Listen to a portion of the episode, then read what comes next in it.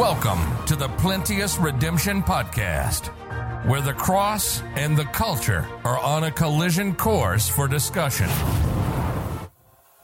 For the preaching of the cross is to them that perish foolishness. But unto us which are saved it is the power of God. For it is written, I will destroy the wisdom of the wise, and will bring to nothing the understanding of the prudent. Where is the wise? Where is the scribe? Where is the disputer of this world? Hath not God made foolish the wisdom of this world? For after that in the wisdom of God, the world by wisdom knew not God. It pleased God by the foolishness of preaching to save them that believe. For the Jews require signs, the Greeks seek after wisdom, but we preach Christ crucified. Unto the Jews a stumbling block, unto the Greeks foolishness. But unto them which are called both Jews and Greeks, Christ, the power of God and the wisdom of God. Now, here's your host, Thomas Irvin.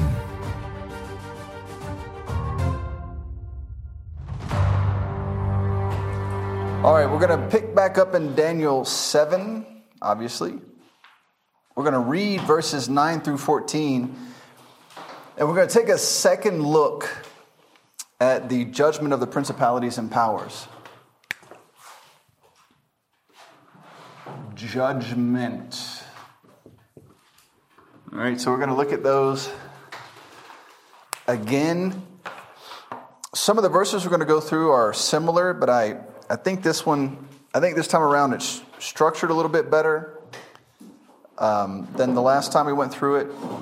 Hopefully, it'll make a little more sense to you and um, help you to grasp it a little bit more, or maybe see it a little bit more, or it might help you reject it more. I mean, whatever is, whatever is good for you. That's what I'm here for. Right, Quinto? Yes. Yes. Praise the Lord. All right. So let's read verses 9 through 14.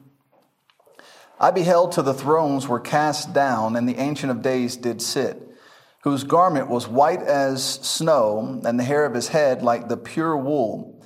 His throne was like the fiery flame, and his wheels as uh, burning fire. Now, the black Hebrew Israelites, who, who knows who they are? You may know what those are. I know I've talked about them in here. I know some of you have encountered them. Nobody knows what the black Hebrew Israelites are? I'm sure, I'm sure you do. Um, so they, they are a racist group that believe they have some sort of superiority because they're black, and that um, in eternity, God's going to make all,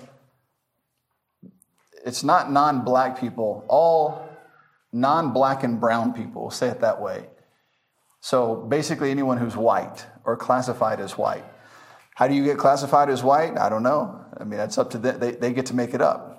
So if they can't identify you as one of the 12 tribes that they just created out of their, in their own mind, they took the 12 tribe of, tribes of Israel and they took each, each name of the tribe and they attached it to a skin color in a group of people.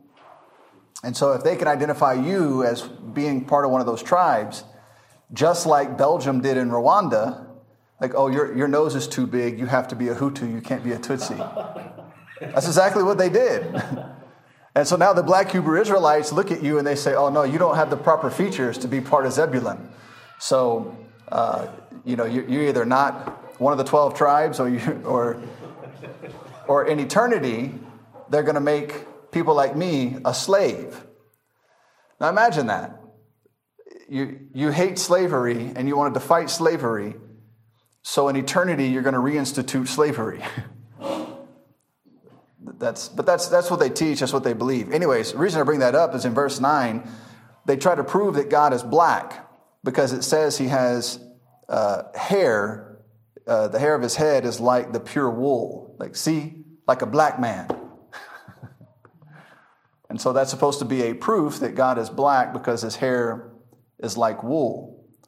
And white men don't have hair that's like wool. Everybody's looking at Skylar's head. now his hair is more like, like flowing cotton, you know. so, anyways, you, if you encounter them, they're going to take you to this. They're going to, they're going to prove to you that God is black because his hair is as wool. Now, if, if God is black, are you, I mean, I, I don't know a single Christian who would say, oh, I'm not going to heaven if Jesus is black. So you're going to go to hell instead? because Jesus didn't, you know, didn't get the skin color you hoped he would have? I take it back. I take back all my fidelity to Jesus. Send me to hell because you're black. Well, well, he's not black and he's not white.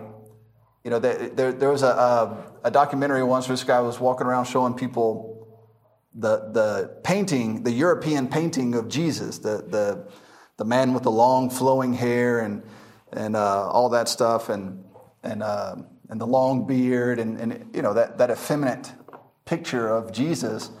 And when people didn't know what it was, he was making fun of them or who it was. And he's like, This is Jesus. Like, well, that's not Jesus. That's just somebody's random painting of who they think Jesus looked like. You have no idea what Jesus looked like. If you're going to guess, first of all, he wouldn't be handsome if you're going to follow what the Bible says. It says he had a face that, that you, you wouldn't desire him because of his looks. And secondly, he would look like an Orthodox Jew from the Middle East. He wouldn't look like an Italian man with long hair or, and blue eyes, and he wouldn't like a, look like a, a, a black man from Ethiopia. Neither one. He's not going to be either one, so everybody's going to be disappointed when they get there. Anyways, none that has anything to do with our lesson. It just popped in my head when I saw his hair was like wool. Thought you might like to know that. Verse 10 A fiery stream issued and came forth from before him. Thousand thousands ministered unto him, and 10,000 times 10,000 stood before him. The judgment was set, and the books were opened. I beheld then, then because of the voice of the great words which the horn spake, I beheld even till the beast was slain and his body destroyed and given to the burning flame. As concerning the rest of the beasts, they had their dominion taken away, uh, yet their lives were prolonged for a season and a time. I saw in the night visions, and behold, one like the Son of Man came with the clouds of heaven and came to the Ancient of Days, and they brought him near before him. And there was given him dominion and glory and, a kingdom that all people, nations, and languages should serve him. His dominion is an everlasting dominion which shall not pass away, and his kingdom that which shall not be destroyed. All right, so that, that brings us back to this, this judgment that's going to take place. And so the, the first thing we want to establish, all right, so we talked about last time, and we're going to try to reestablish it this time. I want to try to make it a little more clear and point, point it out a little more crisply if I can. Um, but who's in charge of the world right now? Who has dominion? Satan has dominion. All right, so so look at Luke chapter 4. So let's, let's establish this. So it's not just words coming out of our mouths, but we can prove it. Luke chapter 4, and let's read verses 5 through 7. Verse 5 The devil taking him up into an high mountain showed unto him all the kingdoms of the world in a moment of time. And the devil said unto him, All this power will I give thee, and the glory of them, for that is delivered unto me. You see what he said?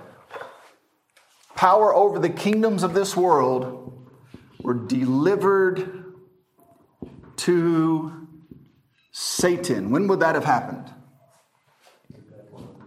Eden. It was given to it was given to Adam, and they, they were given one rule to follow to maintain their fidelity to God and their, their dominion over the earth. And they immediately lost it. Um, it, it wasn't long, and they sinned against God and turned it over to Satan. All right, so he said, This power is delivered unto me, Let's read down to verse 7. Um, and the devil said unto him, All this power will I give thee, and the glory of them, for, for that is delivered unto me, and to whomsoever I will, I give it. If thou therefore wilt worship me, all, all shall be thine. All right, so the Lord allowed Satan. I mean, you, if you think about it, this is an unbelievably odd situation in the Bible. You have Satan leading the Lord around, and the Lord just goes with him wherever he wants to take him. Uh, that, in and of itself, is an, is an odd situation. Uh, so he's escorting Jesus Christ around and showing him all these things and, and tempting him. And, and he tells the Lord, he shows him the, the, the kingdom, kingdoms of the world in a moment of time. And he said, It's all mine. It was delivered to me, and I can give it to you. And so, what, what he's doing is he's, he's offering Jesus what everybody gets offered a shortcut. That's what every YouTube video about health and money is about. That's what every self help book about health and money is about. Here's the fastest way to get rich. Here's the, here's the quick way to get healthy. Here's the, every, everybody's looking for a shortcut. And nobody just wants to go through the long process of working, earning money, saving money, and investing it. like, what's the fast way to do it? Well, there is no fast way. A few people occasionally get rich quickly, but it's not many, and, and it's a very rare thing. It just doesn't happen. What's the fast way to get healthy? Well, you know, stop piling food in your face and get up and walk around, go run, do something physical.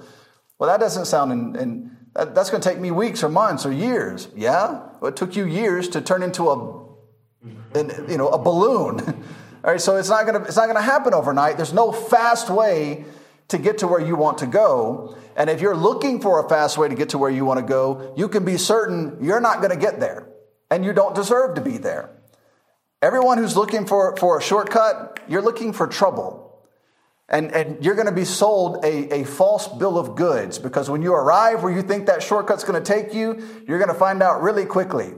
There's no money there. There's no skinny you there. There's, there's nothing there that's going, going to be what you thought you were going to get. And so Satan is telling Jesus Christ, you don't have to go to the cross. You're doing all this to fulfill the promise of your Father. He promised you He would give you dominion, He would give you the kingdoms of this world. He's going to give you all this stuff. I can give it to you right now. All you have to do is bow down and worship me. And Jesus said, No, I'm going to the cross. All right, so he, he, main, he, he, it, it demonstrates the importance of accomplishing whatever it is in life that God has given you to accomplish with integrity. Do it the right way. Don't look for shortcuts. Like, yeah, but it's hard. That's just how it is. Is it harder than dying on the cross? no.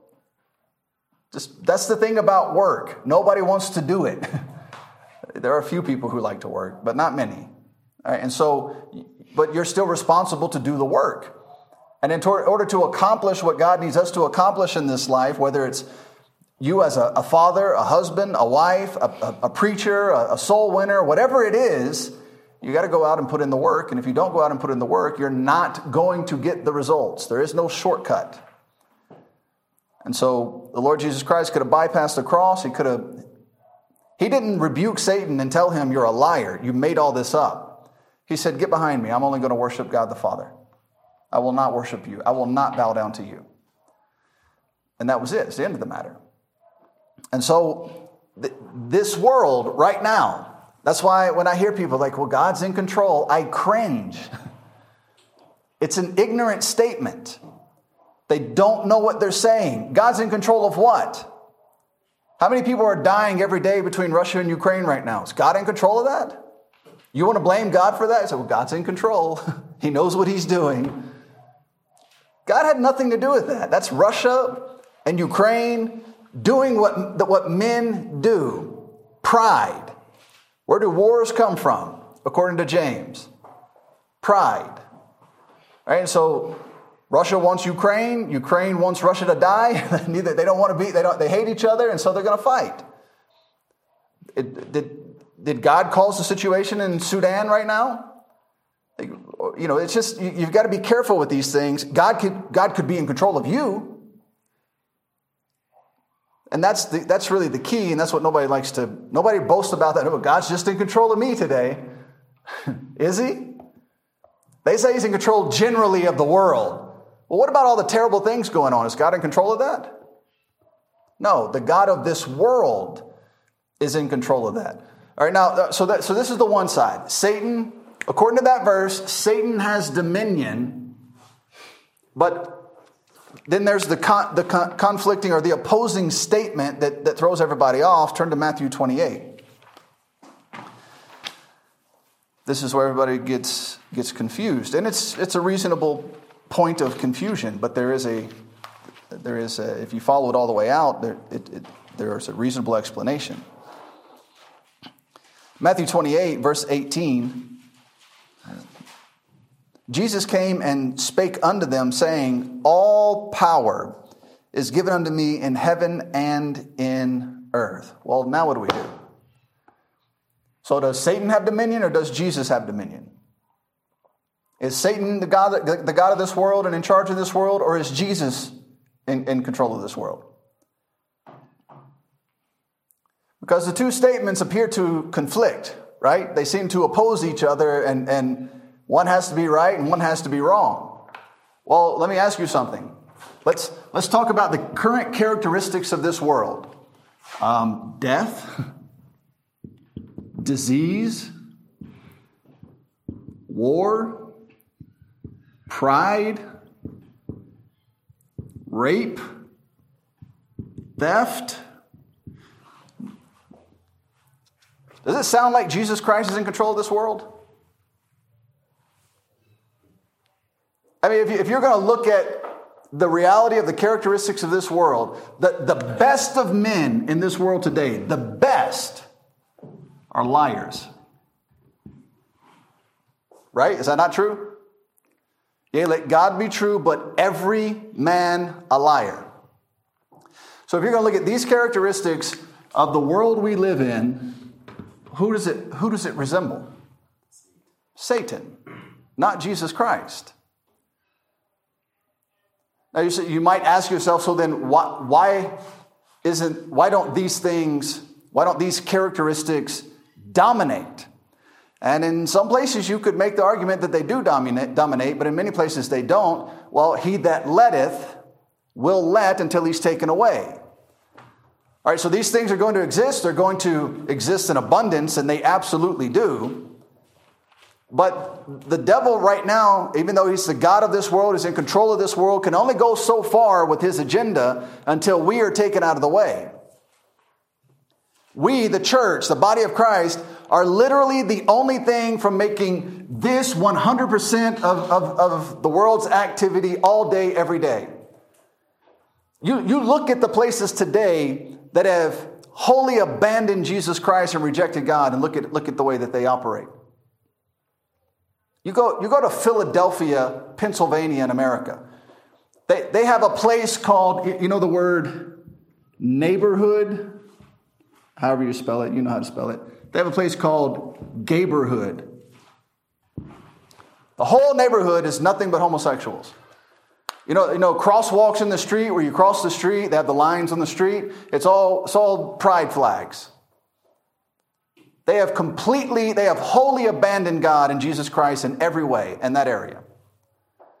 And, and the more they can get the surrounding areas to, to commit to do the same, it's going that, that little that little gay kingdom is going to expand and expand and expand and take over until, until everybody in the area has lost their minds.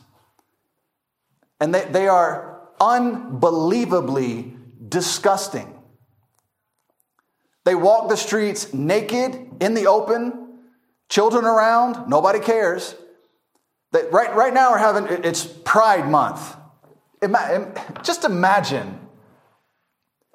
Your mentality is so ungodly that when you get a month named after, after your ideology, which I have no idea, usually you, you dedicate a month to celebrate people who have accomplished something. What did you accomplish by being a confused sodomite? What is there to celebrate here exactly? All right, so, so they, get, they give these people a whole month to celebrate them for some reason. I mean, the reason is Romans 1, you've been given over to a reprobate mind. That's the reason. Like, you, you don't have an entire country celebrating this garbage in this way unless, unless God said, okay, have at it. I'm giving you over. All right, and so, so right now they're having all these parades and they're setting up all these events in different places where they're literally walking through the streets naked in disgusting clothing and lingerie, and people bring their children. I can't even describe to you the images and the things that, that, that, are going on that these people are doing. It's disgusting. And parents who have had who, who have completely lost their minds take their children out as though it's like a fun carnival or event to, to go and see. It's sick and it's twisted. You're going to tell me Jesus Christ is in control of that? Well, God's in control of Pride Month? No, when Jesus Christ is in control, when he takes control, he'll reign in righteousness Sorry, there won't be Pride Month this year. And if you try, I'll break out my rod of iron and crack you across the head with it. And that's it. Well, can we talk about it? No. In fact, you mention it again, I'll pop you with my rod.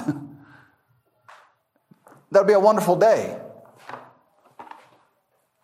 You want to raise children in this?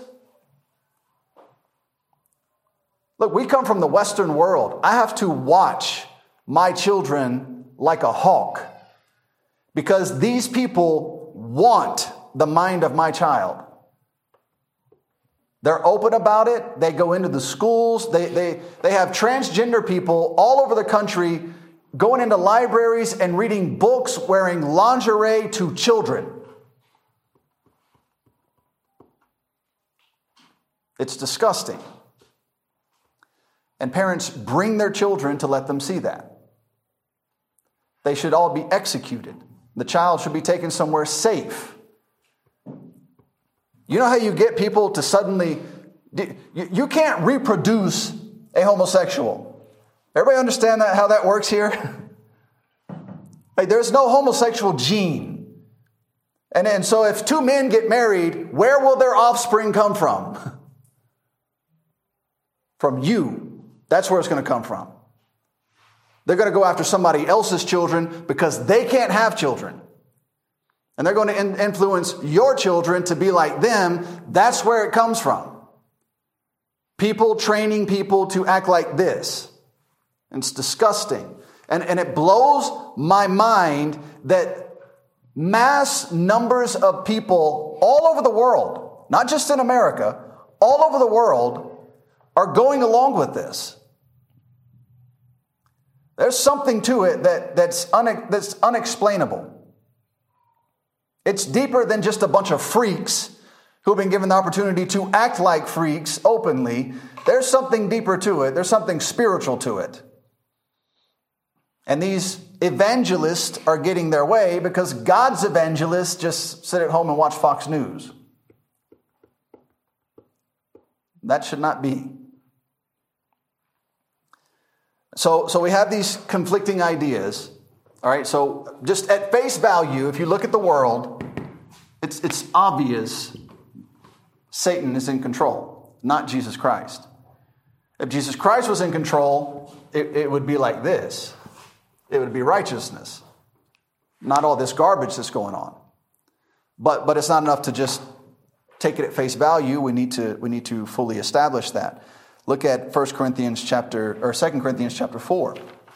Some of these are the same verses that we looked at last time, but, but we're, we're going to gain a little more context, I believe, this time, and um, try to establish this, this judgment that's coming. First of all, that, that, that part of the, ju- the an, an, an, instinct, or an important part of the, the judgment is the dominion. All right, so if you remember what we read, the Ancient of Days is going to judge the, the beast, and he's going to leave the other beasts alive, but he's going to take their dominion. All right, so Christ can't reign until that dominion is delivered back to him from his father. That's what God the Father promised him in Psalm 2. If you will go die on the cross, I will give you the heathen for an inheritance. I will give you the kingdoms of this world for an inheritance. They will be yours. He said, Okay. So he went to the cross and he did exactly as his father asked, every step of the way. And so 2 Corinthians 4, verse 3 But if our gospel be hid, it is hid to them that are lost. And, and notice that ends with a colon.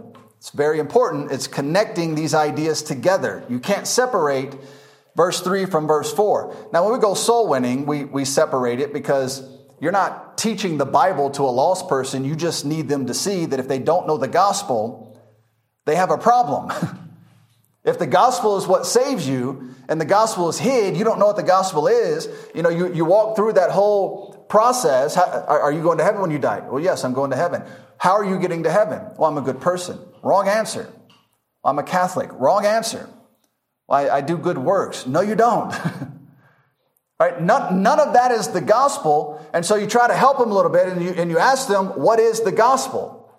Well, it's the Bible. No, it's not the Bible. It's in the Bible, but it's not the Bible. Well, Matthew, Mark, Luke, and John. No, it's not Matthew, Mark, Luke, and John. So every, every step of the way, I have, I have given you every opportunity I can to tell me how you're getting to heaven, and none of your answers are related to the gospel whatsoever. All right, and so if the gospel is hid from you, what's the solution? Or what's the, what's the reality? You're lost. Now, some people are honest enough to look at that and say, I'm in trouble. I need, I need help. And some people just, they act like every man when he's lost. I'm not asking for directions. I'll figure it out. And that's a dangerous way to go. But, but then the Word of God connects it to this next thought in whom, so them that are lost, that's, that's the whom, in whom the God of this world hath blinded the minds of them which believe not. You know, so some people say, well, if, you know, how can, how can they believe if God has blinded their minds? Or the, the God of this world hath blinded their minds? The God of this world blinded their minds because they chose not to believe. It, it's not you're blind, therefore you don't believe. It's you refuse to believe, therefore you moved into blindness. That's the way it works. You didn't just show up blind and then, and then you know, you, you're not going to stand before God and say, well, you made me blind, so I couldn't believe, or you let the devil make me blind, so I couldn't believe. God's going to say, no, you didn't believe. And because of your unbelief, the devil was able to make you blind and have influence over you. That says, In whom the God of this world hath blinded the minds of them which believe not, lest the light of the, of the glorious gospel of Christ, who is the image of God, should shine unto them. So you see in, in this, in this verse, Satan has influence. It's, it's as though the world's being divided up. Oh, you believe? Well, you don't belong to me. Go on about your business. Leave me alone. Get away from me. Oh, you don't believe? Well, let's go have a talk. Have you heard of Muhammad? have you heard of Buddha? One of the stupidest things Americans say is, is uh, well, I, I practice Buddhism because it's not a religion. Really? You said you practice it. You practice a religion, stupid. And not just that, have you been to Thailand? I have been to Thailand. Anybody here been to Thailand? No? Yeah. Okay. You go to Thailand, if you're walking down the street and a Buddhist monk is walking towards you, walking towards you, you get out of the way. Because that religion dominates that country. You, go, you, ha- you have to go to the temple, you have to pay tithes to the temple, you have to go give food to the temple, you have to go, like, you, you give of what you have to the temple, or you don't get, the, you don't get Buddha's fat blessings. It is every bit a religion. And if you, if you get blinded because you reject Jesus Christ, who the verse tries to tell you again, you, you reject the gospel of Christ, who is the image of God. You rejected God, so then the God of this world gave you something else to believe. And you didn't want Jesus Christ, but you go follow a fat man who wears a diaper. It, it's, it's sheer, deliberate, chosen ignorance. I don't want Jesus, I'll take whatever else you have. Well, we have Hinduism, I'll do that. We have Catholicism, uh, it's a little too close to that whole Jesus thing. They'll take the religion, they'll take the blindness, but they will not take Jesus Christ. And they, they give themselves over to the influence of Satan, who is the God of this world. The Bible says, You should not be surprised that Satan hath turned himself into a minister of light. He's not out He's not out offering people alcohol or drugs or pornography. That's not what Satan's doing. That's what your flesh does. Your flesh desires those things, and because your flesh desires those things, you'll go after those. You'll give into your flesh whether you're saved or not if you're not careful. And you, you can blame the devil all you want, but the devil's like, I didn't have anything to do with that. I was trying to offer you Roman Catholicism. I was trying to get you to follow the Pope. and you got hooked on pornography, so I didn't need to get you to follow anything. you did it to yourself. You let your flesh get you in trouble. And, and so, so that's, that's how that works. God ha- or Satan has that influence. Look at uh, Ephesians 2. Ephesians 2, verses 1 and 2. And you hath he quickened who were dead in trespasses and sins very important terminology. You were dead, but you're not anymore, right? And so it goes through this passage, his next several verses, and says, Since this is what you used to be, you're not this anymore. You're not dead anymore. You're not controlled by the flesh of your mind and, and, and the desires of your flesh anymore. You're not controlled by the prince of the power of the air. You're not controlled by the course of this world. You're, you're not swayed by those things anymore because God has quickened you, given you new life, a new birth. You've been born again. All right, so, and you had the quickened who were dead in trespasses and sins, where in time past you walked according to the course of this world, according to the prince of the power of the air. Now listen to this the spirit that now worketh in the children of disobedience. You, you see that continued influence.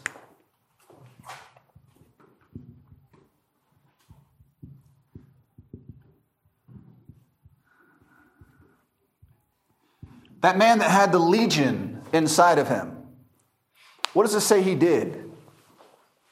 He saw Jesus and he ran to him. Do you want to be controlled by the devil or do you want to be controlled by Jesus Christ? If you want to be controlled by Jesus Christ, run to him. He is the answer, he is the solution. You say, What if I'm possessed with the devil? That man was possessed with the devil. As soon as he saw Jesus Christ, he ran to Jesus Christ. And that was it. It was over for him. Those devils were cast out. He was in his right mind with his clothes on, and everybody was scared of him after he was in his right mind. when he's running around cutting himself, throwing him in the fire, screaming through the mountains, everybody's like, oh, it's just George acting crazy again. Nobody cares. Uh, same thing in Mark chapter 1. We're, let's go to the synagogue so we can worship God. Oh, there's that man with the unclean spirit. He's here every week. and nobody cares? You just let a man full of a devil walk around in your synagogue like it's nothing? Then Jesus shows up and casts the spirit out of that man. They're like, whoa, who is this? like, we can get rid of those things? we, just, we just thought it was part of life. We just hang out with them. And so it, it's Satan has this influence because he's the God, he's the spirit of this world. If he's the spirit of this world, doesn't all this make sense now? Death, disease, war, pride, rape, theft. Now, now it fits in because you got two things controlling this world the flesh of men and Satan. And if those two things are controlling this world, this is what you're going to get.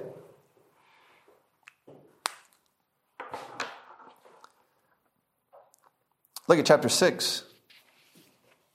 See it again. Chapter 6, verses 10 through 12. Finally, my brethren, be strong in the Lord and the power of his might.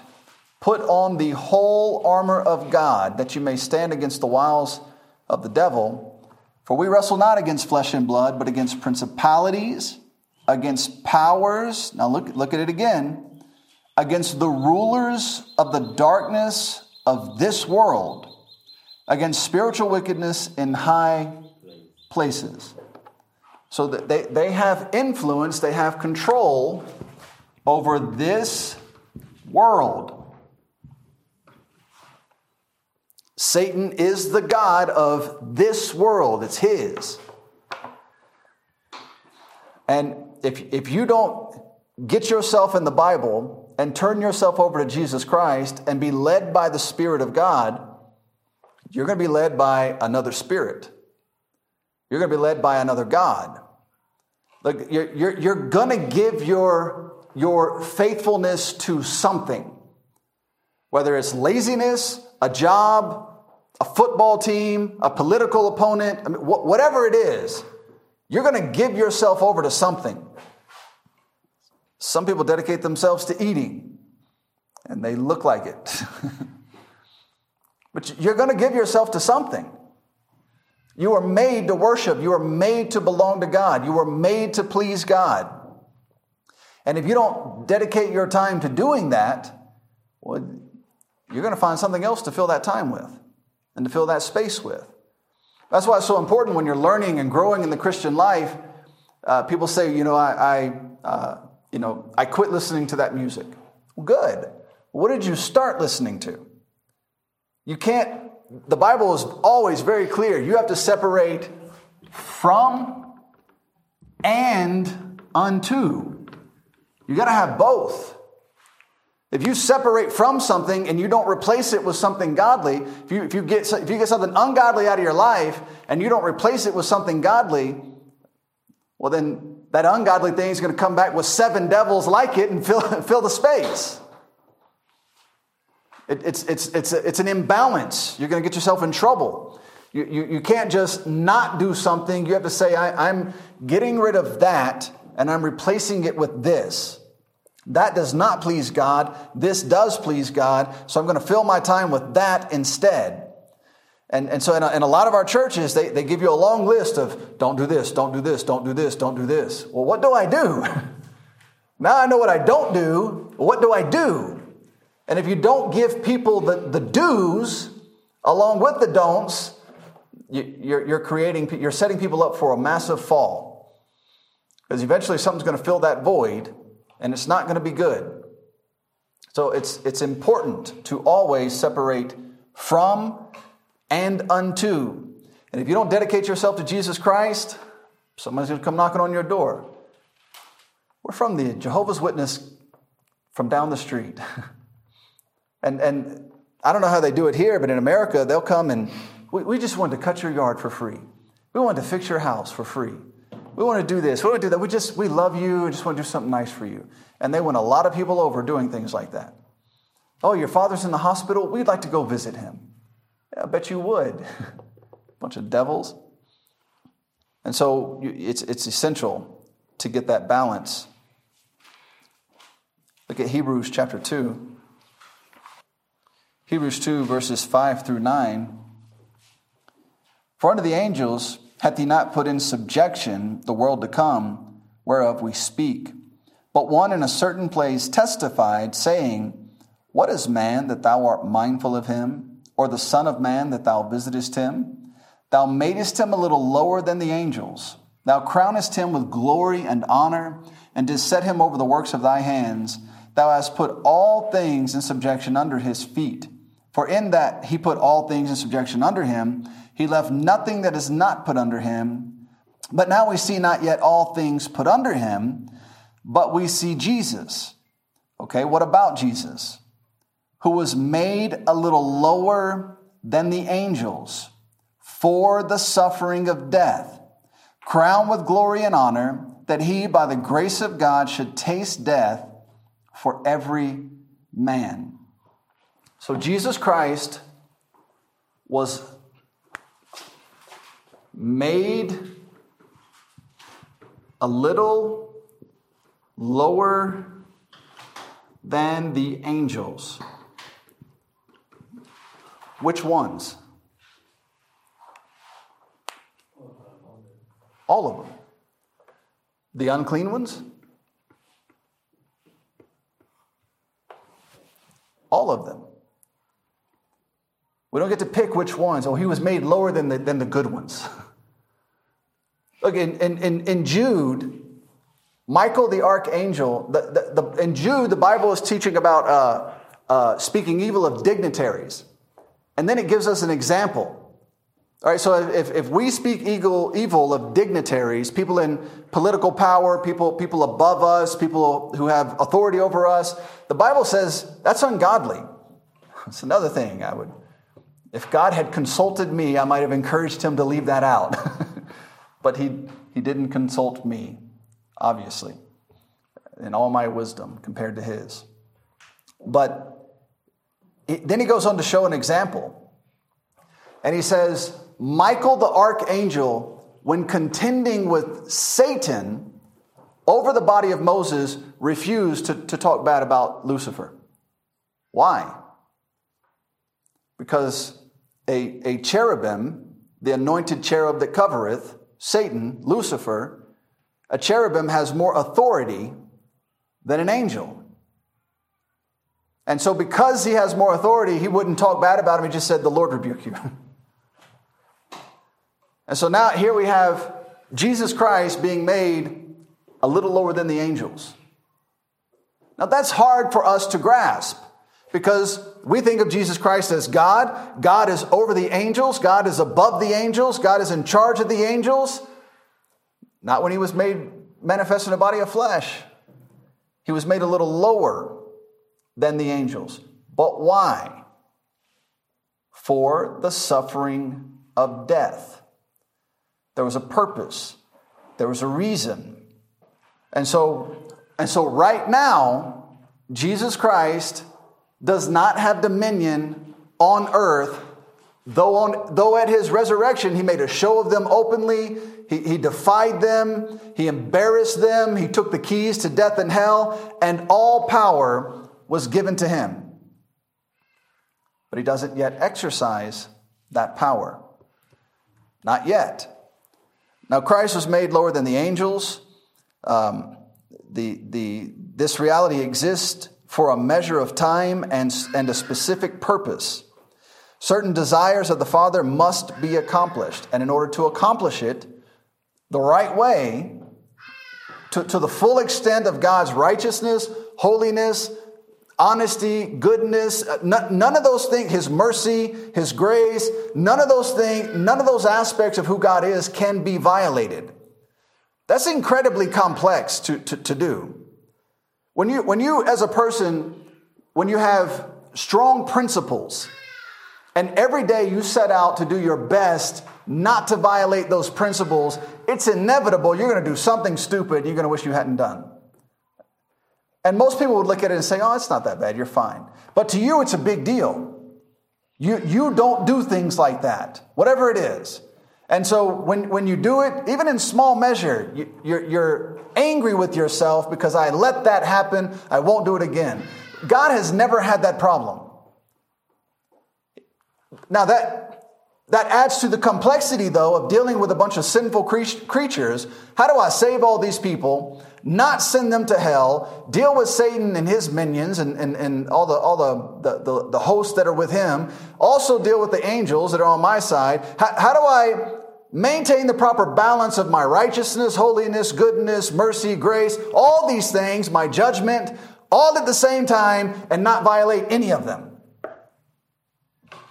That means things have to be done in a very specific way in order for man's sins to be forgiven and for God to redeem his, his people. The nation of Israel, the lost souls of men, all that is in the balance. And to accomplish all that is unbelievably complex. Because if it was us and we were God, we'd just show up and say, I'm just doing it. Well, you, you could do that, but then it wouldn't be just, it wouldn't be righteous. It might achieve the end goal that you want, but you would violate the characteristics of who we know God to be. So, how do you accomplish all of this and not violate who and what God is and, and still achieve the end goal that you want? well, God put all that together. I'm going to have to send my son. He's going to put on a body of flesh. He's going to be made lower than the angels. Look at, look at Hebrews 1. This, this is why God had to say this. Um, look at verse.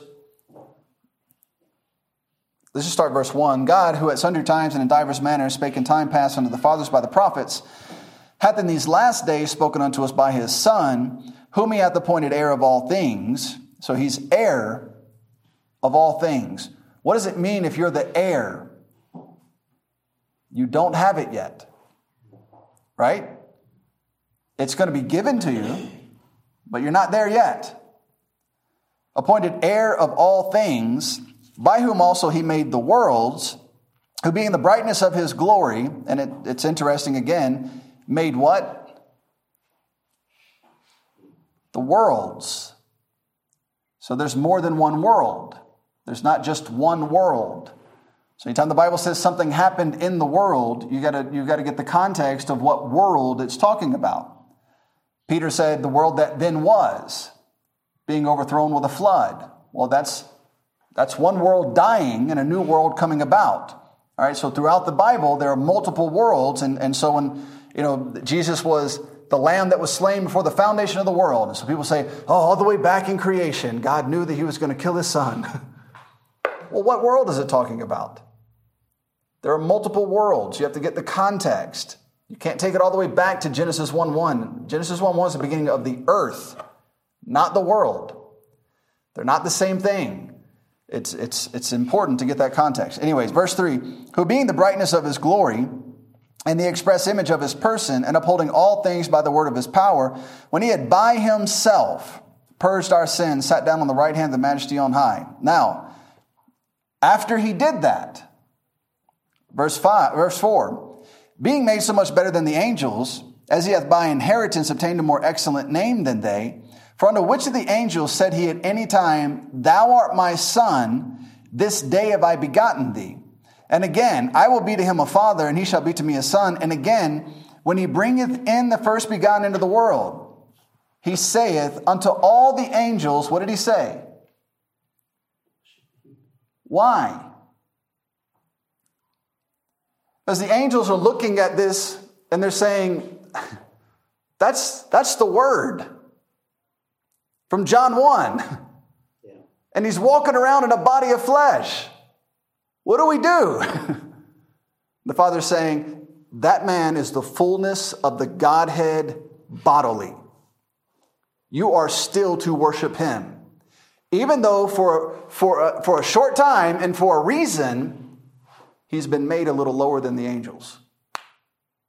Briefly, to accomplish eternal redemption.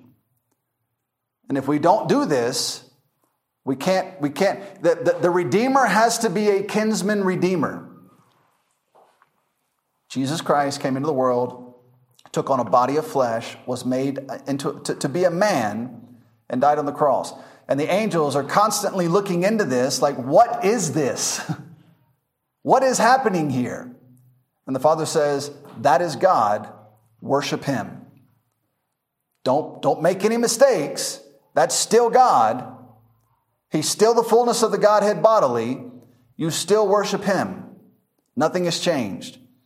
All right, so Philippians 2 is another good example of this. He, he humbled himself, he became obedient, he became a servant, he made himself of no reputation that's verses 5 through 8. Let this mind be in you, which is also in Christ Jesus. Then you get down to verse 8, and, and it's describing how Christ went lower and lower and lower and made himself nothing.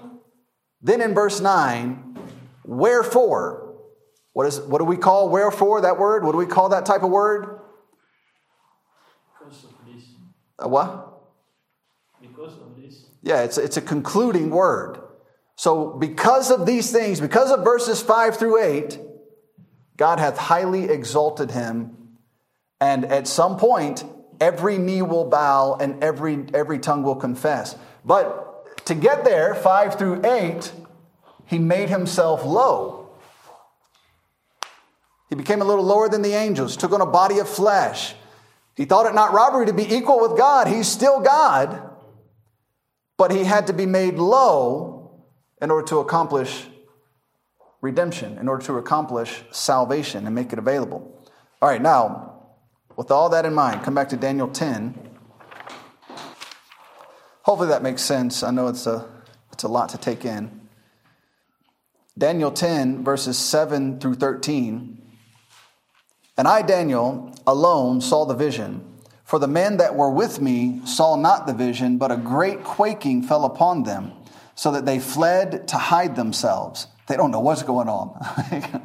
we don't care what Daniel's seeing. Something's making me shake. Run away. Uh, verse 8 Therefore I was left alone and saw this great vision, and there remained no strength in me, for my, for my comeliness was turned in me into corruption and I retained no strength.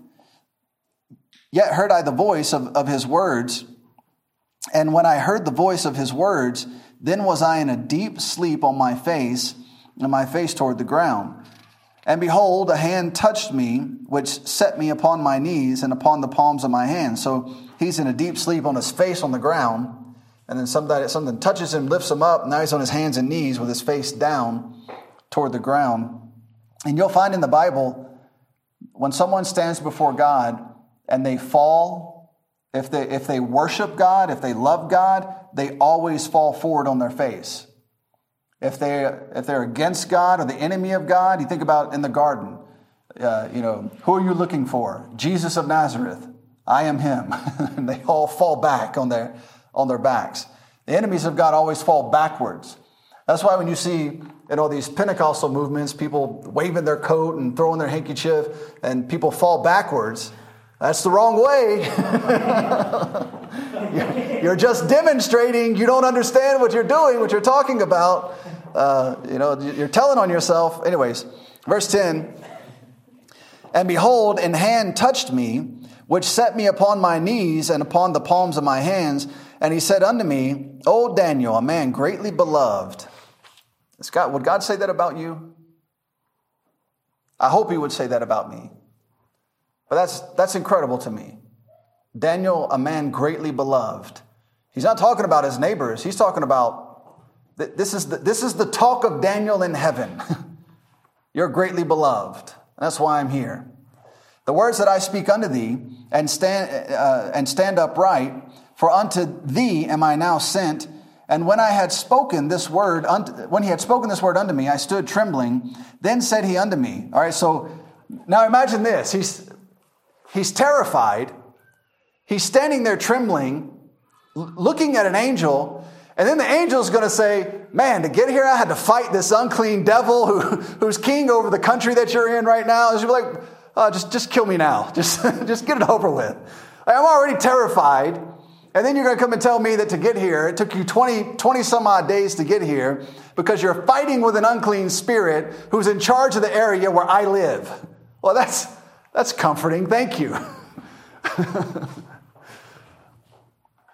Verse 12, then he stood, then he said unto me, Fear not, Daniel, for, uh, for from the first day that thou didst set thine heart to understand and to chasten thyself from, from thy, uh, before thy God, thy words were heard and I am come for thy words. But the prince of the kingdom of Persia withstood me one in 20 days. So 21 days he's fighting this unclean spirit who's the prince over Persia. Daniel's probably like, well, that's, that's not helping me right now to know that. But lo, Michael, so now that now the angel's gonna say, and I couldn't, I couldn't win. so I had to call Michael to come help me. And so Daniel's like, so that so that guy's here now? like, he's in charge of this place? Did you kill him? well, they don't die. So, yeah, he's still here. But lo, Michael, one of the chief princes, came to help me, and I remained there with the kings of Persia, the kings of Persia. All right, so this is, you know, this is not a it's like they're tag teaming or something. They're, they're going back and forth. Like I go in and fight, then Michael comes in and fight, and the Prince of Persia comes in to fight, then the kings of Persia come in and fight, and we're all just having this big battle. And I'm just trying to come tell you something. That'd be scary to know. He was already terrified of what's going on, and, and now here he is being told about these, these battles that are going on. And so the angel fought for 21 days just to get to him. And the principalities and powers, somehow connected to the governmental structure of Persia and Greece, prevented this angel from having free passage. Now, we have no reason to believe that that doesn't still happen right now. Because the God of this world is still in charge of the kingdoms of this world. Nothing has changed yet. Now, the question is is the God of this world in control of you? If he's in control of you, you're in trouble. Saved or not. Right? If you're saved, he's not supposed to be in control of you. People like to ask stupid questions like, you know, can, uh, can Christians be possessed with the devil? Is the devil going to go in and kick the Holy Spirit out? No. But can the devil have control of your mind? Yeah, if you give it to him. If you cede that territory, the devil shows up and says, Have you seen this? And instead of saying, No, it's ungodly, I don't want anything to do with it, you say, Well, I'll just look at it a little bit. Well, you just gave him a little bit of territory, is what you just did. You, we are supposed to resist the devil, and he will what? Flee. All right, so we have that ability because we have the indwelling of the Holy Spirit and Jesus Christ. Now, if you're going to sit down and entertain what the devil presents you with, you're not possessed by him, but you're entertained by him. And you're under his, you're under his sway and control, though you're not possessed. There's a difference. And the moment you want to uh, remove him from having that authority over you, you, you, you just turn back to Jesus Christ. But why go back and forth? Why not just stay with Jesus Christ? Why not just walk in the Spirit? Why not be in full control of the Lord Jesus Christ who loves you and wants what's best for you? The only reason the devil wants control over you is, is to abuse you and misuse you and to cause you to be ineffective. The, the, devil, the devil never once showed up and said, You know, I have so many good things planned for you. That's not how it works. The devil shows up and, and, and disguises himself, gets you off track, and then you're ineffective and doing nothing for the Lord. Look at verses 20 and 21. Then said he, Knowest thou wherefore I, I come unto thee? And now will I return. I got to go back. and by the way, they're still there. So I've got to fight my way back to heaven to get back to where I came from. So he says, I, I, uh, I, now, now will I return to fight with the prince of Persia. And when I am gone forth, lo, the prince of Grecia shall come. So they're going to team up on me I guess he's mad because me and Michael teamed up on him, and now he's got a, he went and got the Prince of Grecia, and they came back, and now they're both gonna. I'm gonna have to deal with both of them. And when I am gone, the fourth, the Prince of Grecia shall come. But I will show thee that which is noted in the Scripture of truth, and there is none that holdeth with me in these things, but Michael, your prince. And you'll see repeatedly um, the connection between Michael and Israel in the Bible. They're, they're intimately connected. It's almost as, as though Michael's purpose is to watch over Israel insofar that God wants him to. Uh, of course, right now, Israel is scattered and, and still in, in punishment, if you will, judgment, and uh, will remain that way until the tribulation is over. Uh, now, they're not in the tribulation period right now, obviously, but they are scattered on the face of the earth and not allowed, not, not in their land. They could, to some extent, go back now, but that time hasn't come yet. It, it, it will, though. Uh, Ezekiel chapter 1, let's, let's look at this amazing piece of literature. This, this, this chapter, what's in this chapter, is one of the most incredible things in the Word of God. All right, we'll read, we're going to read pretty much the whole chapter, but we'll start with verses 1 through 20. And, and so this is what you're looking at in this chapter. Um, Ezekiel in chapter 1 and in chapter 10 Ezekiel is given a vision of God on his throne. And so this is another odd passage. Everybody, rather than just believing what it says, they're always trying to figure out what it says. And so there, there's so many wild interpretations of these verses, and it's unnecessary because uh, he tells you right there in the beginning, I believe it's in verse 1, I saw God. and then he goes on to describe it. So as we go through this, this is what you have in mind the throne of God. That's what we're about to look at in word form, obviously. Uh, it'd be nice if God would just come down and let us see this. I think it caused Ezekiel to fall on his face when he saw it. Uh, so as you read that, just keep this in mind. That's, that's what he's describing. Um, verse 1, we'll read verses 1 through 20. Now it came to pass in the 30th year, in the fourth month, in the fifth day of the month, as I was among the captives by the river Chebar, that the heavens were open and I saw visions of God. Now, where, where is Ezekiel right now? What time period are we in, you know, dispensationally in the Bible, and where is he physically located? He was taken captive about four years after Daniel. So he's in Babylon in captivity. And God's given him all, the, all this, uh, this, this wild revelation through the book of Ezekiel. Um, all right, so verse 2 And the fifth day of the month, which was the fifth year of King Jehoiakim's captivity. Remember that? Which king was Jehoiakim? Anybody remember? Second, yes. Good. Verse 3 The word of the Lord came expressly unto uh, unto Ezekiel the priest the son of Buzi. It's another good name, good Bible name. Not if you're speaking English. the I is a, it's a, it, it's, you, you use it one way in Uganda, E, and that's it. We use it multiple ways in English. And the, the context will, will tell. Now, how do you properly pronounce this in the language that the name is in? I have no idea. But if we're speaking English, bullseye.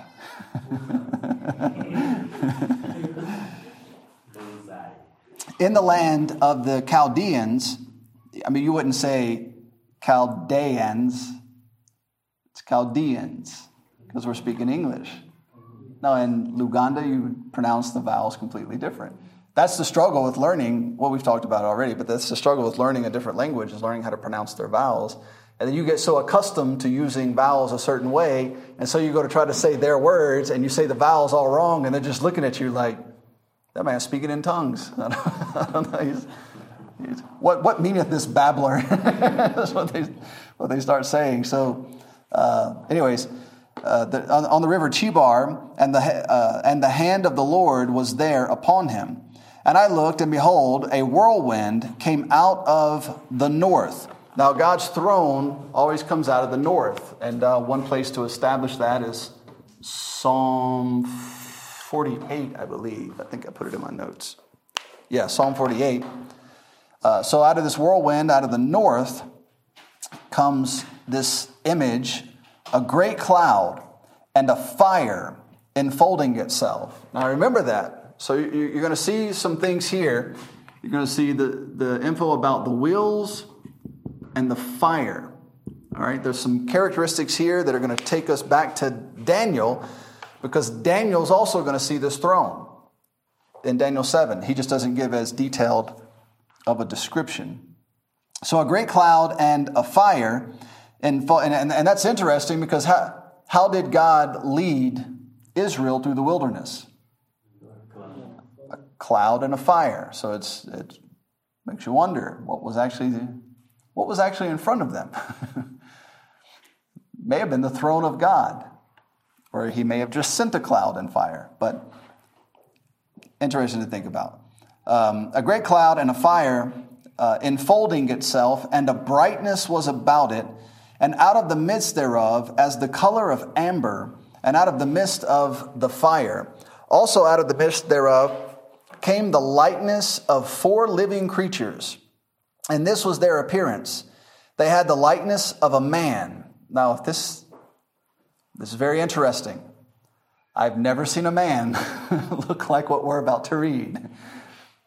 But what he's trying to tell you is that if you looked at their bodies, it would look like the body of a man, except he's got the face of a lion and an ox and, and, and all these different things. And he's got four wings. And, and so, other than that, he looked like a man.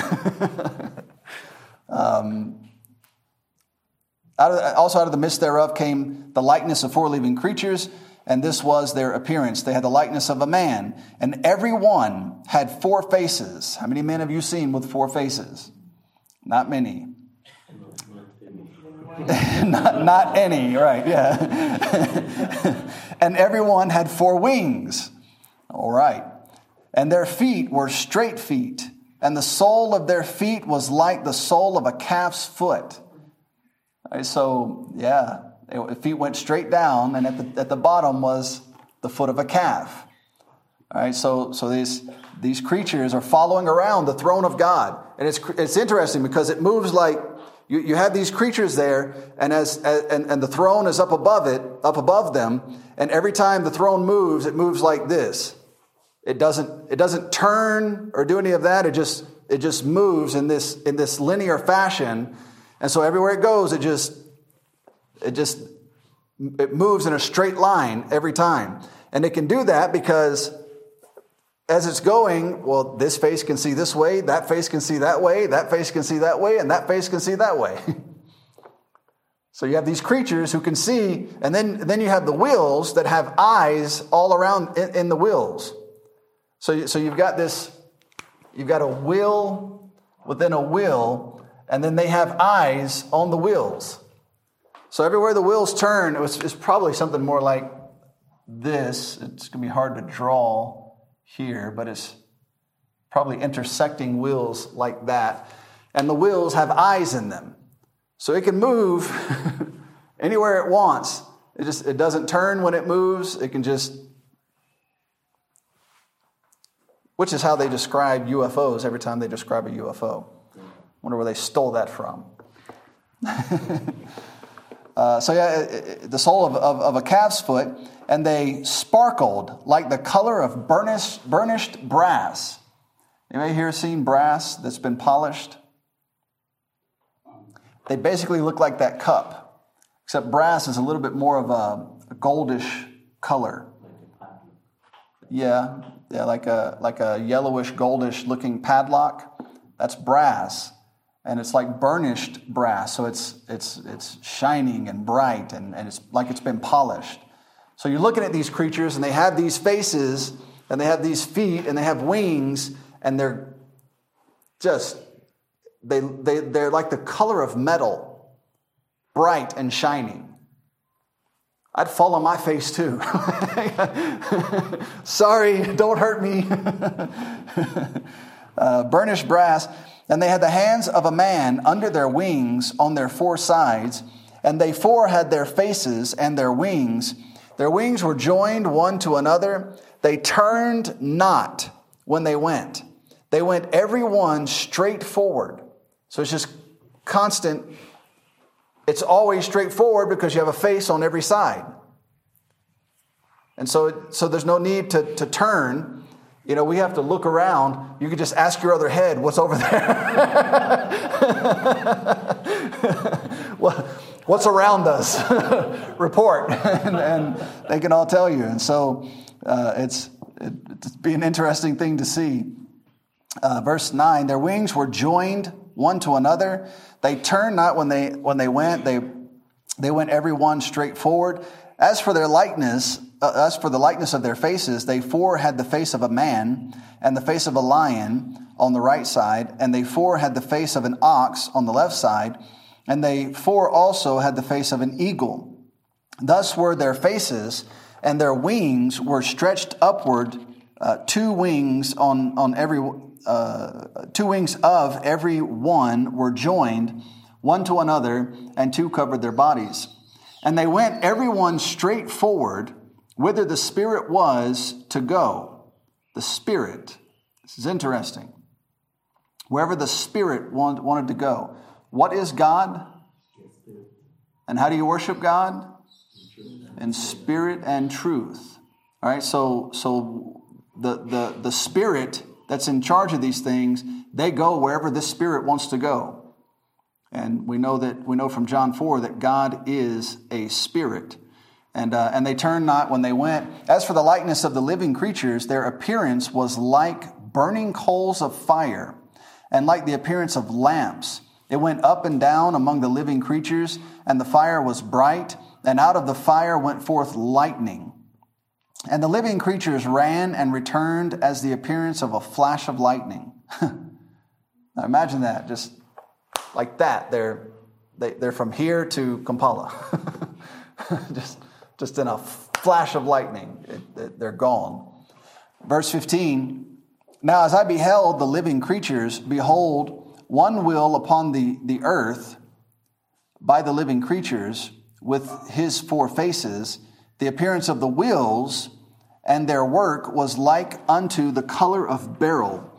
And they four had one likeness, and their appearance and their work was, as it were, a wheel in the middle of a wheel. So it'd be something like this. It's, it's these intersecting circles or, or wheels. It, it's, it's, it's not just a simple circle, it's, it's like a, an actual wheel. So there, there's some substance to this as it as you um, as they as they intersect. Um, you know, it's this is very simplistic. Obviously, I, um, you wouldn't want me trying to draw this out; it would just hurt your head. Um, but they they have these intersecting wheels.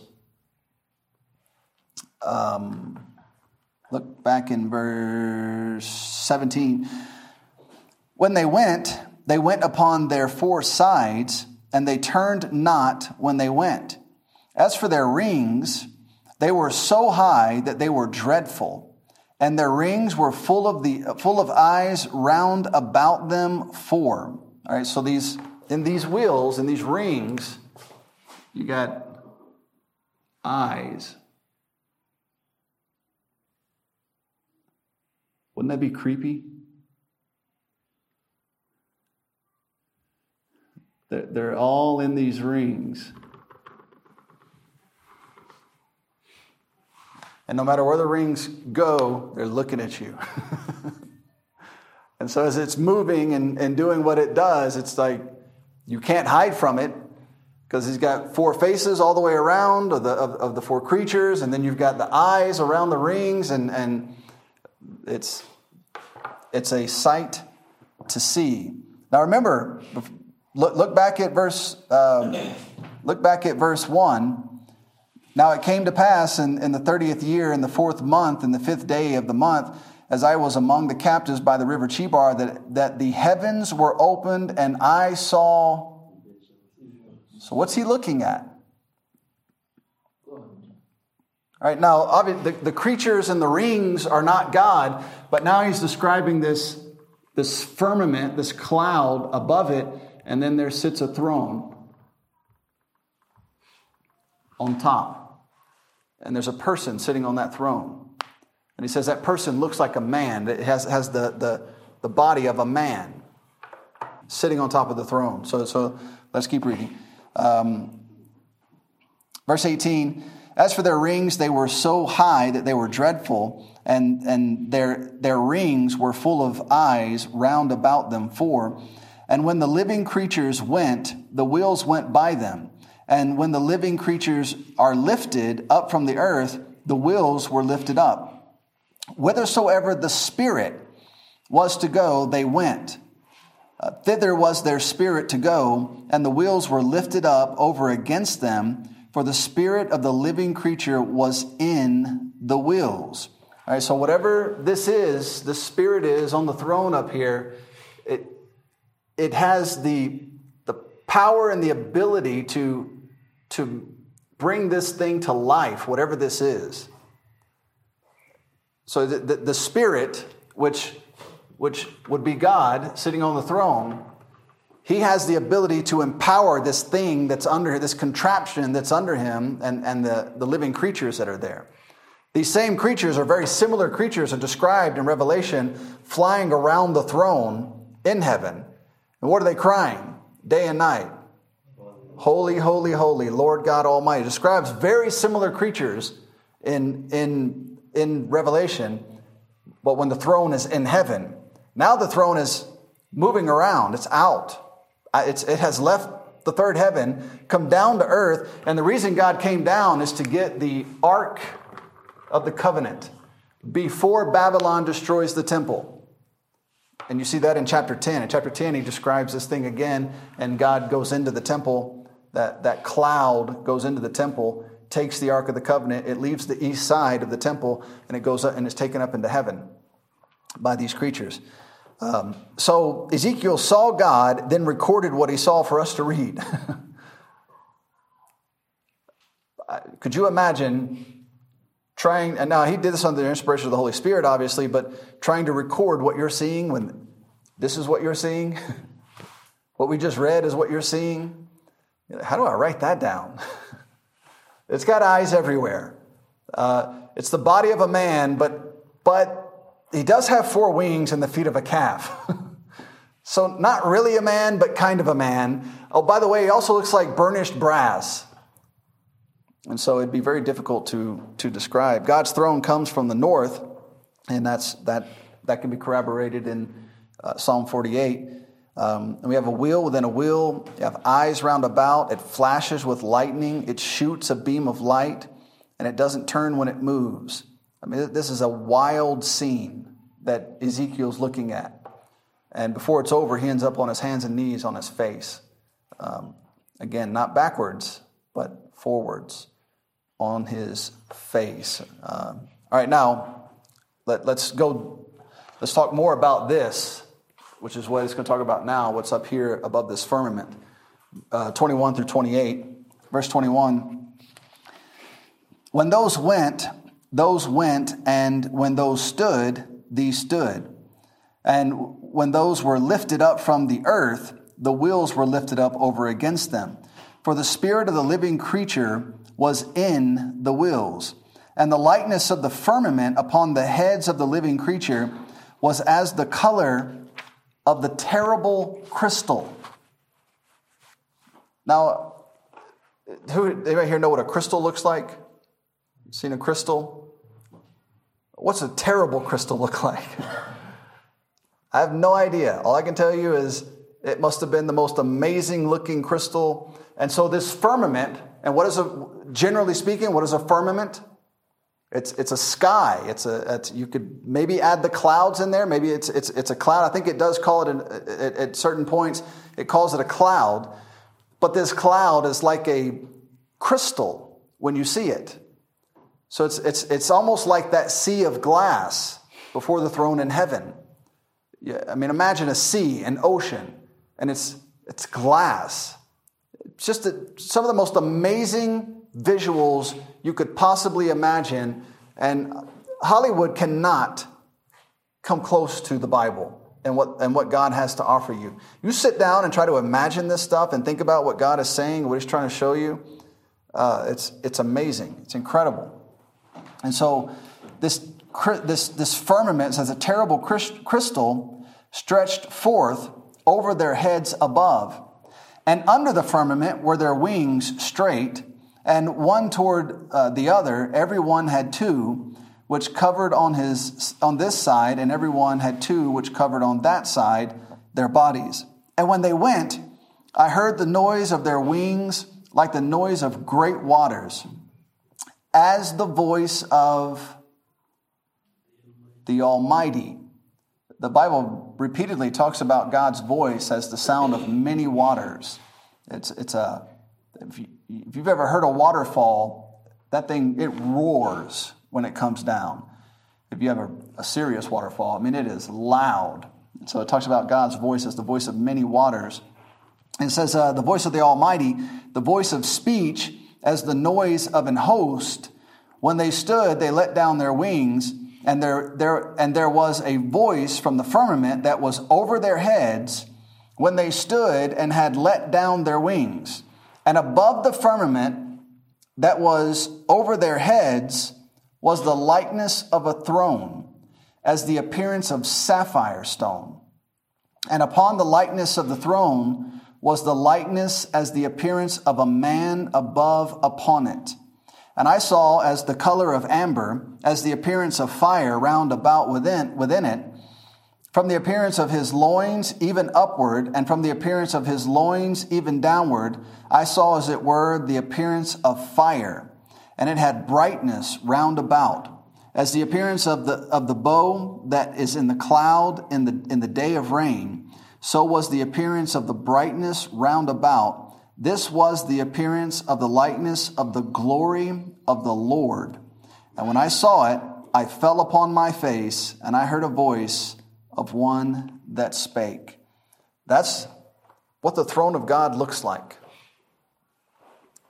That would be your expectation of God's throne if you were, if you were to have the opportunity to see it.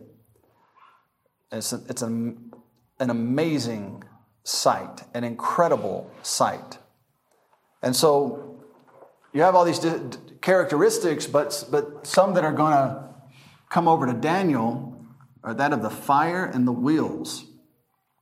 And, and when Daniel sees it, the Ancient of Days is sitting on that throne. And this is when he goes into the second heaven to judge the principalities and powers that, that are there. And so you have the Spirit, God is a spirit that looks like a man, uh, Jesus Christ is the, is the very image of God. You know, you, you, just because, you know, we've, we've talked about it before, but just because something is a spirit, it doesn't mean they don't have a body. They have, many times in the Bible, spirit, you know, a spirit creature like an angel or God is described, and they always have some sort of physical body. Now, when I say physical, I don't mean fleshly, but they have hands, they have arms, they have a torso. Um, you read in the Bible, what, what, what, did, what did God use to write the Ten Commandments? His finger.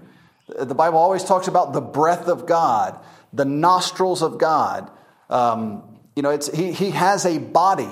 Now, it's a spirit body, it's not a physical, fleshly body like ours, uh, but it is a spirit body like ours, structured like ours. It would, if you saw God, you would. Abraham sat down and had lunch with God, and it was just a man. Jesus Christ, he said, If you've seen the Father, if you've seen me, you've seen the Father. What does that mean? Your physical appearance? You physically look like him?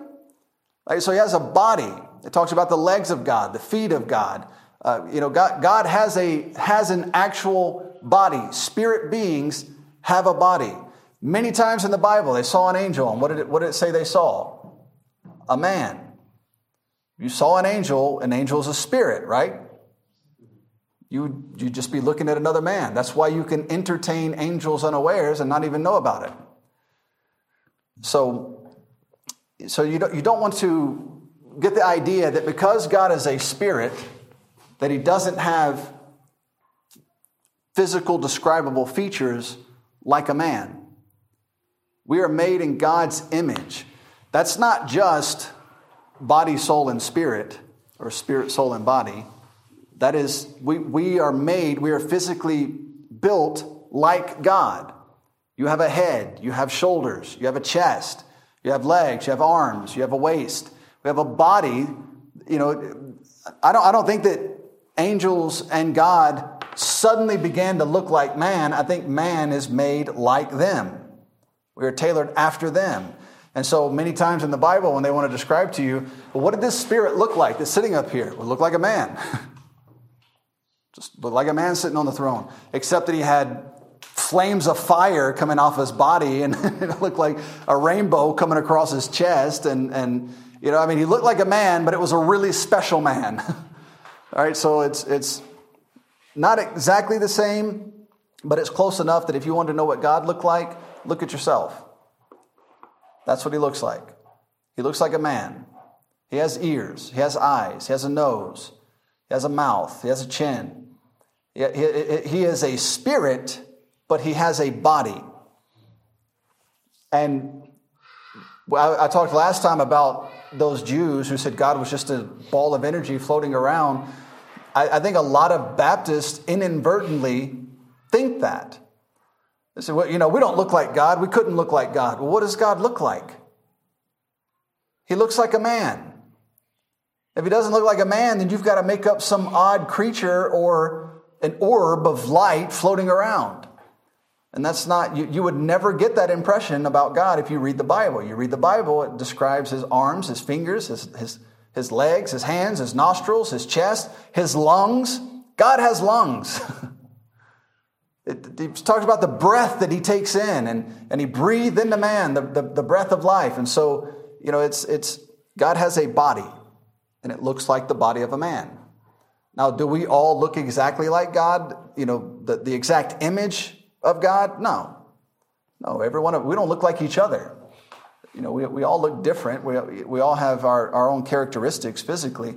Uh, but generally speaking, we're made in the image of God. We, we have a physical body like God does. All right. Now, with that, Daniel 7 again. So, Daniel 7, and we'll read verse, read again verses 9 through 14. Verse 9. And I beheld till the thrones were cast down, and the Ancient of Days did sit, whose garment was white as snow. And that, and that fit the description of what Ezekiel saw uh, as he described God. Um, and then whose garment was white as snow, and the hair of his head like the pure wool. His throne was like a fiery flame, and his wheels as burning fire. What does that sound like? That's what we just read in Ezekiel. So, what Ezekiel saw, now Daniel's looking at it, but Daniel is probably too terrified at this point to give you the long, drawn out description. Or he's like, oh, Ezekiel already wrote that down, so I don't need to. But he gives us enough for us to know this is, this is the same throne. These are, these are connected. Verse 10 A fiery stream issued and came forth from before him. Thousand thousands ministered unto him, and 10,000 times 10,000 stood before him. The judgment was set, and the books were open. That is two terrifying, those are two terrifying phrases. Judgment is set, books are open. Now answer yourself uh, I'm washed in the blood of Jesus Christ? That's my answer. you said if I, if I trusted your son, I wouldn't have to go through this. So can I please go to heaven and not, be, not, not be here being judged? Please. Um, you know, it's, it's amazing to me all the people who say stupid things like, well, I would tell God. No, you won't. You are going to be terrified what we just described, you're going to walk up to that and march up to him and tell him what, what he needs to hear? You're going to be like Ezekiel falling on your face and hoping that that doesn't shoot a lightning bolt out and strike you in the, in, in the forehead. It's going to be, the image of God is, is terrifying. The firmament of his head is like a terrible crystal. That alone will have you so mesmerized, you're not going to go tell God anything. And then when he speaks, it sounds like the voice of many waters. The, the, the, Jews, when he was on top of Mount Sinai, they said when, when he spoke, when God spoke, it sounded like thunder. Now you imagine thunder that loud coming out from that, telling you to explain yourself, answer yourself, and you're going to walk up. I need to talk to you about something. No, you're not. You're going to be you're going to be cowering behind whatever you can find. And you know what's so you know what's so amazing about the great white throne of judgment? That You think about this, the, the, the, the tribulation has come to an end. The nations are judged. You have the, the, the thousand year reign, all that happens. Uh, Satan rebels again. Christ puts him down, casts him into the lake of fire. Now it's time for the great white throne of judgment. And they run and hide. And while they're hiding, trying to get away from God, the Bible says the earth fled from before his face. Imagine hiding behind the rocks and it runs from you. Then Peter said he's going to melt the heavens and the earth with a fervent heat. He's going to melt the elements. Every element just melts away, and you're standing in the middle of nothing. And there's a throne sitting in front of you. You're in space, it's pitch black, standing on nothing, and there's a great white throne standing in front of you. And it looks like that. now, tell me again what you're going to go and tell him. Explain to me one more time how you're going to go correct him. It's not going to happen. You're an ignorant fool. You don't know what you're talking about. You are going to be terrified. Just you're hiding behind a rock and it's gone. And you're looking around like everything's gone. It's just you and the multitudes of people who rejected Jesus Christ, and, and the, the death and hell are going to give up their uh, give up their their dead. All of you just going to be standing there, uh, waiting your turn. Is their name in the Lamb's Book of Life? No. open the books. Let's judge them. Cast them in the lake of fire. Some people are going to be dying, dying for the second time. This is the second death they just got, they just got brought out of hell to stand before the throne, be judged again, and cast right back into the lake of fire. But when I see God, I'm going to, uh, you, you need to learn to humble yourself now before you see God. Because you're headed for some serious trouble. You're not going to tell God anything. He'll be asking the questions that day. And if you don't have the right answer, Jesus Christ is my Savior. I am washed in His blood. He died for me. Uh, his, his name's in the Lamb's Book of Life. Let him through. If you don't have that, if you are not washed in the blood of Jesus Christ, you, you, you don't realize, you don't know what you don't know. Those, those are the most ignorant people you can find. When people are, are arrogant and, and, and they're obnoxiously arrogant, and all it does is demonstrate that they don't have a clue what they're talking about. When, when, they, when it's evident that they don't even know what it is they don't know, that's, that's really bad. And so you're gonna, you're gonna make a fatal mistake and stand before a fearful God. You're gonna be terrified. An angry God whose son you rejected, it is not to go well for you. We'll have a party in hell. I, we're to have to talk about your definition of party. Uh, I think you're confused. Or that word doesn't mean what you think it means. You, you're going to be begging for a drop of water on your tongue because you're in torment. That's your idea of a party. I mean, have at it. I mean, I've seen the way some people party in Uganda, and it's pretty obnoxious already. So they might enjoy a change of pace, but it's hard to enjoy when you're tormented in a flame. I noticed when that nightclub burned down in town that nobody stayed inside and partied. They got out. Why didn't they just turn the music up, kick back the drinks, and, and, and let the party go on? No, they got out and let the building burn to the ground.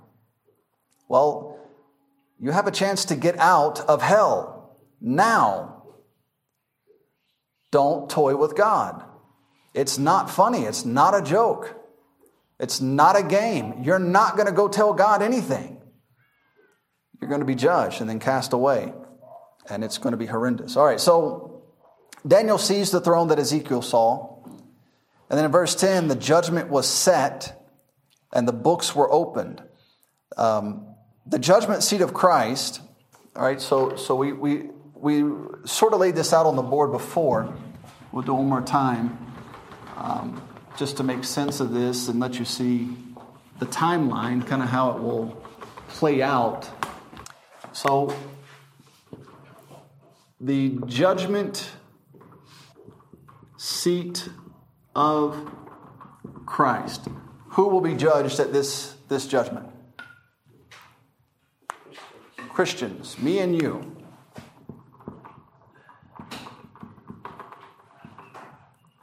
All right, so God's going to judge our works. How did you, not, not, not, not as some measure of salvation, but how did you live with the salvation I gave you, with the Holy Spirit I gave you, with the Bible that I gave you, with the life that I gave you? What did you do? What did you sacrifice? What labor did you put in? Did you do anything? What was the attitude? What was the spirit behind it? Was it to be noticed? Was it to be recognized? Or was it for my honor and my glory? All right, so all, all that's going to be judged, and based on that judgment, you'll be given rewards, or rewards will be taken from you. Amen. Everybody ready for that? Hope so. It could come anytime. Next, you have, all right, now the judgment we're just talking about is going to be right here, but, but we're, we're leaving that out just for a moment. All right? So, so actually, this number two would be number three. But uh, just for the sake of conversation, just, just follow me here. So here you have judgment of nations. All right? And so that's literally going to be nations and it's going to be it's going to have, pertain to what they did or did not do for Israel. God, the, Jesus Christ is going to say, Did you feed my brethren? Did you, did you give them shelter? Did you give them water? No? Okay, well then go over with the goats to the left hand, get out.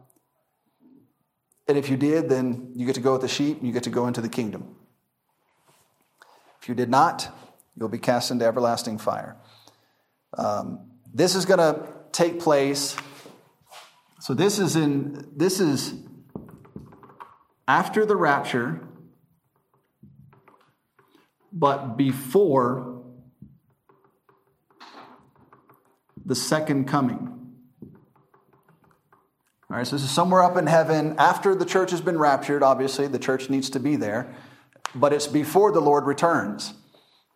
Now, when on that timeline? Uh, we've got seven years. I, I, I don't know that I can think of a passage that, that says when in that seven years it'll take place. But we'll be up in heaven with the Lord Jesus Christ, and we'll go through the judgment seat of Christ and uh, the marriage supper of the Lamb and all that, all that fun stuff. This is after the second coming. So when the Lord puts his feet down on earth and he's ready to establish his kingdom, he's going to line those nations up and he's going to judge them. If, if you're on the right hand, if you're one of the sheep, you'll go into the, into the kingdom. If you're not, you'll be rejected and cast into the fire. Um, judgment of nations, and then the what will be the final judgment, and we're going to talk about this one here, but the the uh, great white throne. All right, so this is after the kingdom. All right, so Christ is going to reign for 1,000 years. There'll be one last push by the devil, and then um, everything will give up their dead, and and um, and there will be a, a, a judgment. So it's bef- um, the great white throne will occur in the middle of nothing. This is just before, so that the the the timing is just before the new heaven and earth. So God melts everything. I mean, everything just whew, disappears. Just imagine that with your minds. You're standing on nothing, you're floating in the middle of space where the earth used to be, and there's a throne sitting in front of you and you're going to be taken and judged. No, thank you. uh, I'll be sitting with the Lord if He allows me. All right, now, so that puts this judgment that we're talking about right here.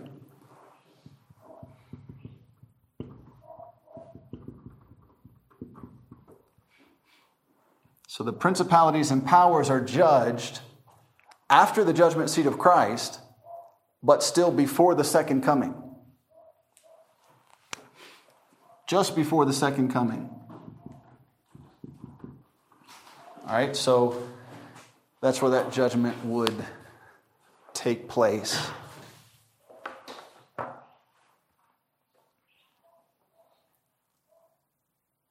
The Ancient of Days will judge the principalities and the powers. Um, let's read verses 11 and 12. I beheld then, because of the voice of the great words which the horn spake, I beheld even till the beast was slain and his body destroyed and given to the burning flame. When, when does that happen? That's, that's all the way at the end of the book of Revelation right? It, it's, we, have read it several times. Uh, so that, that puts the context, uh, that, that makes the context of this um, right, you know, maybe even after the, the, no, it's right before the second coming. Uh, the remaining beasts are allowed to live, but their dominion is taken from them. And uh, this is a significant event because after this, Satan can no longer say, the kingdoms of this world belong to him. So God the Father literally, look at verse 12, as concerning the rest of the beasts, they had their dominion taken away, yet their lives were prolonged for a season and a time. So they're allowed to live for a short time, and, and, and they're probably part of that final battle that takes place after the millennium, after the thousand year reign. Uh, but the but you know the the um, the, the dominion that they had, the prince of Persia, prince of Grecia, um, when God judges the, the king of Babylon, the king of Tyrus, he's, he's talking to Satan. That dominion is taken from them, and that, that, that dominion is taken by the Ancient of Days, God the Father, who promised Jesus Christ that he would give him dominion, right? So, to follow through on the promise that he made him, he, he takes this dominion and he says, I, I, I'm going to give it to my son, which is what we read about in the very next verses. Look at um, verse 13. I saw in the, in the night visions, and behold, one like the Son of Man came with the clouds of heaven and came to the Ancient of Days, and they brought him near before him. So before coming to earth, he first sees the Ancient of Days in in what, what we presume is in the second heaven. So it's, you know, you have the three heavens, uh, you have the third, second, first. This is earth, and this is our sky. All right, so if you read Genesis 1, the first heaven uh, is the firmament above the earth where the, where the birds fly. All right, so that's our clouds, that's our sky that, that's just above us. Remember, when God formed this, he had to move the waters just to put the firmament there. There was, for some reason, so much water that it, that it completely filled the earth. And so God had to move the waters to put the firmament there. And that water went on the outside. It formed this ring on the outside of the earth.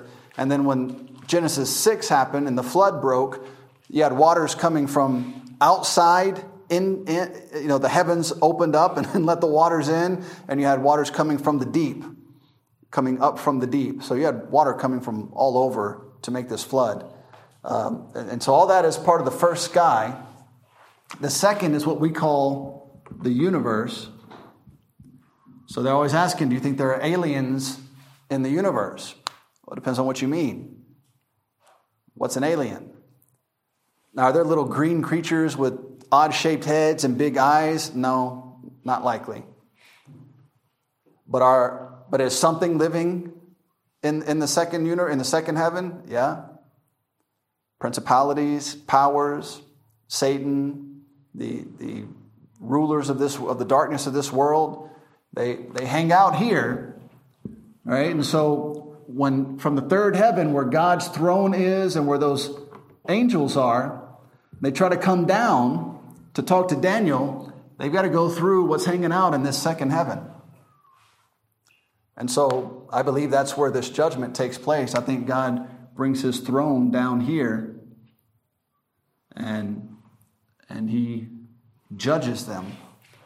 And he takes that dominion, he strips that dominion from them. He literally takes it from them. And then there was a close battle, and everybody thought God might lose, and then he suddenly won. no, he goes down, and that's it. They're judged. He takes that dominion and he strips it away from them, and then he gives it to his son. Verse 14 And there was given him dominion and glory and a kingdom. You see all the connections there? That, that's, that's everything God promised Jesus Christ all the way through the Bible, especially in the book of John. All those prayers in John 14, 16, and 17, when the Lord's talking to his Father and he's saying, Glorify me, and, and, and, and, all, all the stuff that God the Father promised Jesus Christ. Here is your dominion that I promised you. Here is the glory I promised you. Now go set up your kingdom. And he does. He comes back and he sets up his kingdom, and there was given him dominion and glory and kingdom that all people, is that not what Philippians said would happen? Every knee, every tongue. All right, verses 5 through 8, he humbled himself, he became obedient even unto the death of the cross. He took on the form of a servant, he, he, he became like a man. He was equal with God, thought it not robbery to be equal with God, but he's in a body of flesh. He was made a little lower than the angels. Well, right here, all people, nations, languages should serve him. His dominion is an everlasting dominion, which shall not pass away, and his kingdom that which shall not be destroyed. So he's going to come down. Now, now he, he's, he's gone to the second heaven. Dominion has been given to him glory has been given to him. All, all, all, everything, a kingdom has been given to him. Now he's going to come down to the, to, the, to the first heaven, all the way down to the earth, to the Mount of Olives. Olives. And when he sets his feet on that mountain, it's going to split. And then blood's going to start flowing. He's not coming back to give people a pep talk he's going to slaughter his enemies. And he's going to establish his kingdom, and then it will last forever. He'll reign for 1,000 years. They'll let Satan loose. He'll try one more time, and then you're done. Now I'm going to make a new heaven, a new earth.